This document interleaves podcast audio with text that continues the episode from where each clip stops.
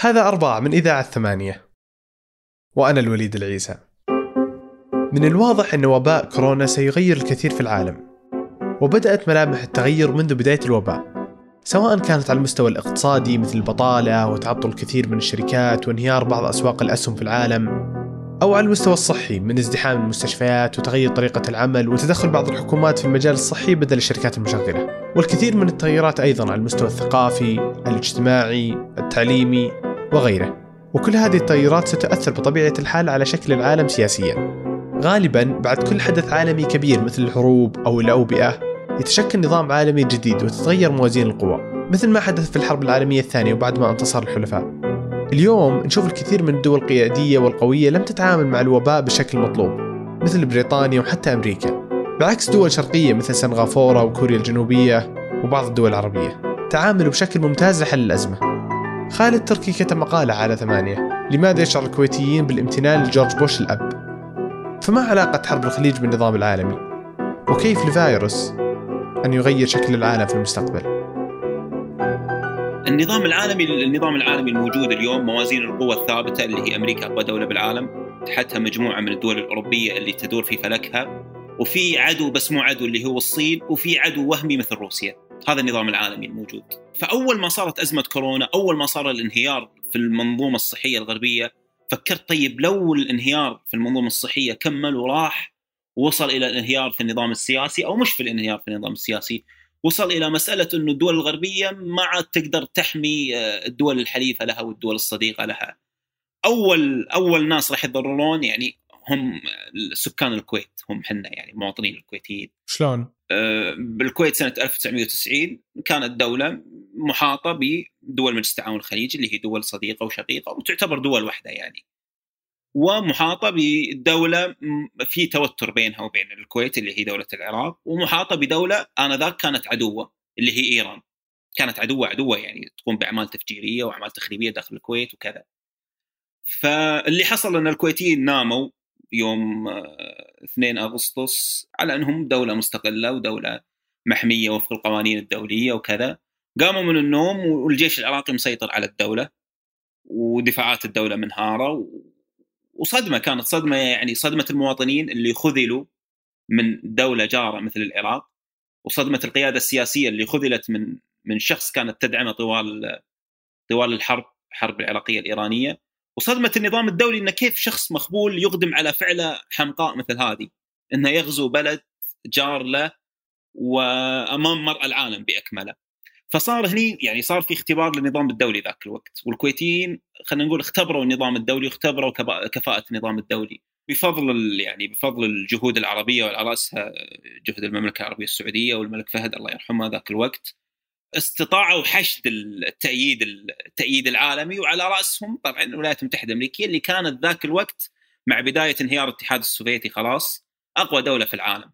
هذه نادرة من النوادر إنه أمريكا تخوض حرب بدون كلفة دماء عالية وبدون مقاومة شرسة من العدو ويعني على قولتهم كانت نزهة فبعد بعد ما انتهت الحرب هذه خلاص الكويتيين سلموا مفاتيح حياتهم وسلموا خلاص بدأوا يعولون على النظام الدولي لدرجة أنه خلاص حتى مسألة بناء الجيش ما صارت جيدة مسألة بناء الدفاعات ما كانت قوية صار وجودنا مرتبط بأنه موازين النظام الدولي الحالية فأي تغير طفيف في مسألة النظام العالمي وأي تغير طفيف من قبيل انسحاب الأمريكان من الخليج العربي راح يأثر على حياتي أنا شخصيا وراح يأثر على حياة أسرتي وعلى حياة أصدقائي وعلى حياة أبناء شعبي. بس إذا كان يعني إذا كان دول الخليج كلها مثلا عندها واحد من أهم عوامل الاقتصاد في العالم فعندها نفط والنفط هذا تقدر تبيعه لأي حد ف وكثير من الدول جالسة يعني تكون قريبة من دول الخليج لهذا السبب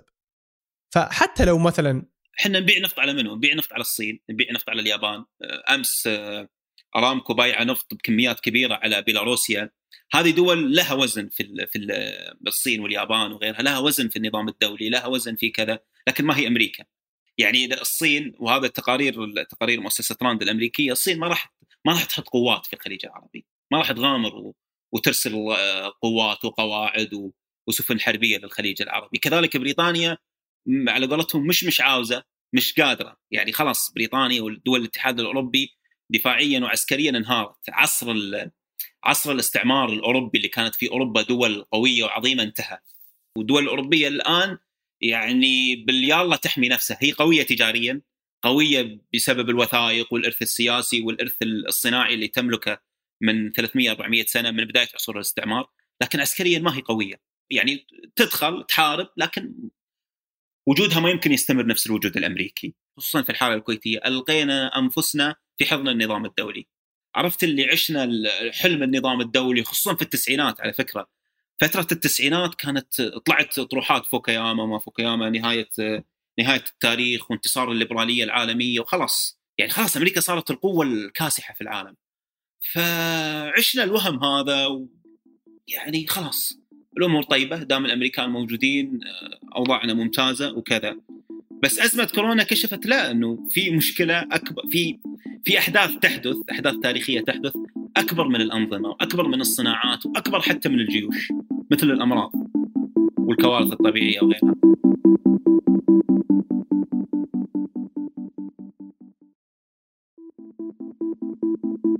يعني هو من الواضح إن كورونا يعني وباء وبيغير أشياء كثيرة بس مثلا يعني صح إنه من زمان ما جاء شيء مثله بس مثلا لو ترجع للانفلونزا الإسبانية عام قبل تقريبا 100 سنة أو لو ترجع ل 2002 سارس مثلا سارس ما كان منتشر زي كورونا بس كان آه، منظمة الصحة العالمية قالت إنه في وباء عالمي أعلنت حالة طوارئ وبعدها ما صار شيء.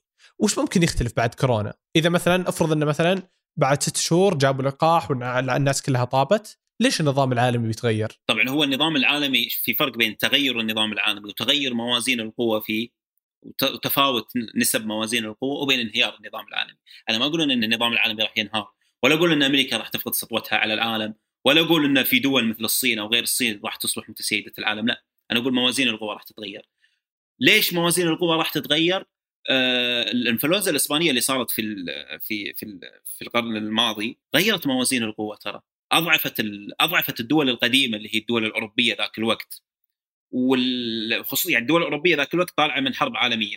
الحرب العالمية اي بس قصدي إنها هي ضعفت بسبب الحرب لأن الوباء جاء بعد الحرب.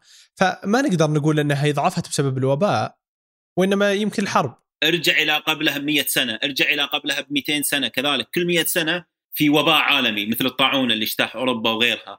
كيف كيف تحدث التغييرات هذه؟ المنظومة الاقتصادية تنهار. أنت قاعد تشوف المنظومة الاقتصادية الأمريكية الآن منهارة. المنظومة الاقتصادية الأوروبية خلاص خرجت من يعني خرجت من. انتهت يعني في بريطانيا وفي إيطاليا وفي إسبانيا بالذات. مسألة توزيع الموارد راح يختلف الموضوع. مسألة حتى التغير الصناعي الدول مثلا دول مثل بريطانيا وإسبانيا وإيطاليا راح صناعاتها راح تختلف عن صناعات ما قبل كورونا. سابقا كانت العولمة هي هي التيار السائد في العالم. آه، آه، إيطاليا تصنع قطعة من المحرك الفلاني وألمانيا تصنع قطعة من المحرك الفلاني ويتم تجميع الطائرة في إسبانيا مثلا. هذا الموضوع راح ينتهي الآن. الدول الآن راح تقوم بعمليات يسمى تسمى عمليات الاقتصاد الأحمائي. كل دولة تحقق الاكتفاء الذاتي. ليش؟ لأن أي قطع للحدود مثل ما حدث في كورونا دولة راح تفقد الدولة ما راح تقدر تصنع كمامات. ودولة أخرى تقدر تصنع كمامات لكن ما تقدر تصنع أجهزة تنفس. ودولة أخرى ما تقدر تصنع كمامات ولا أجهزة تنفس لكن تقدر تصنع معقمات. هذه فكرة العولمه كانت صح؟ أنا أنا سهل عليك العمل. الآن هذه الفكرة راح تنتهي خصوصا في الاتحاد الأوروبي نفسه. يعني هناك شبه إجماع إنه مسألة إمكانية استمرار الاتحاد الأوروبي باتت مستحيلة فيما بعد أزمة كورونا. كذلك في الولايات المتحدة الأمريكية البطالة زادت دولة هناك راح تتوجه إلى تشييد المزيد من الصناعات السيطرة على القطاع الطبي أكثر وأكثر أنهاء خصخصته وإنهاء سيطرة الشركات عليه. هذه الأمور أنت تشوفها ظاهريا عادية بسيطة يعني مجرد تغييرات طفيفة بالاقتصاد. بس لا هذه تغيرات في عمق الاقتصاد. ليش؟ لأن لما الدولة تسيطر مثلا في الحالة الأمريكية الدولة تسيطر على على الصحة هناك. إذا الدولة سيطرت على الصحة هناك في مضاربين وفي مستثمرين وفي بروكرز وفي يعني راح تنهار آه، صناعاتهم. وتنهار مضارباتهم وتنهار رهوناتهم آه، مثلا في أوروبا الدولة راح تغلق مصانع معينة لأنها مو محتاجة لها وتفتح مصانع معينة. خلينا نقول إن آه، طبقة رجال الأعمال راح تتغير نوعا ما. طبقة المجتمع راح تتغير تبعا لتغير طبقة رجال الأعمال. هذه الأشياء البسيطة اللي تحدث في الاقتصاد هي اللي تق... اللي يقوم عليها أساس التغير العالمي، تغير المجتمعات، تغير الشعوب وبالتالي تغير موازين القوى. فعلا وصلا حتى لو نشوف مثلا آه، طريقة تعامل الدول مع أزمة كورونا مو بس من من الناحية الصحية، من الناحية الصحية، من الناحية القانونية، من الناحية الاقتصادية. تلقى دول الناس ما كانوا متوقع يعني دول الناس متوقعين إنهم بيتعاملون بشكل جيد مثل بعض الدول الغربية أمريكا بعض دول أوروبا ما تعاملت بشكل بريطانيا جيد. بريطانيا مثلا إيه. بريطانيا وحتى يعني نشوف أمريكا لما يطلع الرئيس وش يقول كيف الشعب قاعد يتعامل مع الموضوع. وتقارنه مع الدول الشرقية تشوف سنغافورة تشوف مثلا كوريا الجنوبية الصين يعني متوقع تشوف مثلا بعض الدول العربية تعاملت بشكل جيد أو بعض دول الخليج تعاملت بشكل جيد لا يعني الأردن الأردن دولة فقيرة وخالية من الموارد وتعاملها كان أفضل بمراحل من تعامل دول قوية مثل بري... وغنية مثل بريطانيا وأمريكا والسويد حتى. اي يعني مثل هذا يحسسك إنه okay طب إذا هذه الدول اللي إحنا نعتقد إنها قوية وهي فعلا قوية ما تعاملت مع الأزمة بشكل جيد. هذه نقطة ثانية هذا صرح فيه أكثر من فيلسوف أوروبي منهم ادغار موران قال إنه الفرد الأوروبي راح يعيد التساؤل أكثر فأكثر عن عن جدوى أنظمته السياسية وعن جدوى أنظمته الأخلاقية نفسها وبالطبع عن جدوى أنظمته الاقتصادية. يعني راح تصير في حالة تساؤل عامة في أوروبا بالذات لأن أوروبا هي اللي تعرضت للضربة الشديدة أكثر من أمريكا وأكثر حتى من الصين وغيرهم. المسألة يعني ما ما هي فقط تغيرات اقتصادية ولا تغيرات اجتماعية، المسألة أيضا مسألة تغيرات فكرية. الفلاسفة والمفكرين الاوروبيين والمعلقين وغيرهم بدوا من الآن الأزمة ما انتهت بدوا من الآن يتحدثون على العالم ما بعد كورونا عن كيف غيرت الأزمة الناس كيف أثبتت الأنظمة السياسية هناك قصورها مع إنها أنظمة يعني في النهاية يقولون لنا إنهم أنظمة ديمقراطية وأنتم لازم تقتدون فينا وكذا وكذا وكذا وكذا. لكن في النهاية هذه الأنظمة تبين إنها أنظمة يعني قاصرة عن أداء واجبها الأهم وهو حماية الإنسان. حماية مواطنها نفسه. بس كيف حياتنا بتصير حنا سواء في دول الخليج أو العالم بشكل عام بعد ما تنتهي الأزمة، يعني فلنفرض إنها انتهت وخلصت ويعني ما مدى احتمالية إن ما ولا شيء يتغير. وما مدى احتمالية إن كل شيء يتغير؟ أنا شوفوا طبعا ما هو التغير ما هو ما هو عملية سريعة. صح. ما هو عملية انقلابية سريعة، لا لا هو يعني يحدث ببطء. التغيرات هذه تحدث ببطء والتغيرات الاجتماعية. أنت ما تقدر تقول بين يوم وليلة المجتمع آه، كان كذي فجأة راح يصير كذي لا. لكن على الصعيد الشخصي بالنسبة لنا إحنا في الخليج كدول على قولتهم دول ريعية بمعنى إن تقريبا الحكومات تصرف علينا آه، وما في اقتصاد منتج كبير يعني ما عندنا صناعة ما عندنا كذا ما عندنا كذا. أنا أعتقد إن في جانب مهم بدأ عند الناس هو مسألة الادخار. وراح تستوعب أهمية تفاهة الأشياء اليومية اللي كانت تسويها وتعتقد إنها أشياء مهمة. مشوار القهوة مشوار المطعم مشوار مش عارف إيش مشوار يعني يستوعب إن في أشياء هو يقدر يسويها وفي أشياء يعتقدها ضرورية ويعني أنا عن نفسي كنت أعتقد إن مشوار القهوة الصباحي والمسائي ما يمكن إن يتم يومي إلا فيهم يعني. وما يمكن حتى يعني وأنا أنا يعني أنا وظيفتي كاتب فوظيفتي إني أفكر يعني إذا بكتب لازم أفكر لازم أشرب حاجة لازم كذا. كنت أعتقد إني ما راح أقدر أفكر إلا عن طريق المشوار الصباحي هذا وعن طريق المشوار المسائي. بعدين استوعبت لا يعني أقدر أكتب وأنا منسدح في فراشي وأنا قاعد في الصالة مع أهلي. ولكن يمكن إنك وصلت لمرحلة من الرفاهية كنت تعتقد انها هذا شيء لازم واجب. بالضبط. وهذه هذه خطو... هذه هذه هذه خطورة الأمر وحسنة الأمر. خطورة الأمر إن كنا نعتقد إنه الاستهلاكيات أشياء أساسية في حياتنا. وحسنة الأمر اننا اكتشفنا فيما بعد. انه لا هذه مش مش أشياء أساسية. هي أشياء نعم نحتاجها نرفع عن أنفسنا. نلتقي فيها بالأصدقاء نسوي اجتماعات عمل. لكنها ما هي ما هي ما هي أسلوب حياة. دائما دائما يعني في السنوات السابقة يوجه لنا النقد كمجتمعات خليجية أننا شعوب لا تعرف كيف تتدخل. وأننا شعوب آه، نملك دخول عالية بالنسبة للدول العربية ونملك أوقات فراغ ممتازة. لكننا نضيع أوقات الفراغ هذه ونضيع الدخول هذه في أمور استهلاكية لا داعي لها. أنا أعتقد أن أزمة كورونا وعت جزء كبير من الناس بأهمية الادخار وبعدم الحاجة لكثير من الأمور الاستهلاكية.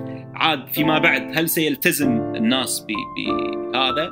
الله أعلم، لكنني أعتقد أنه لو 10% من الأشخاص اللي استوعبوا هذا الموضوع التزموا هذا شيء عظيم.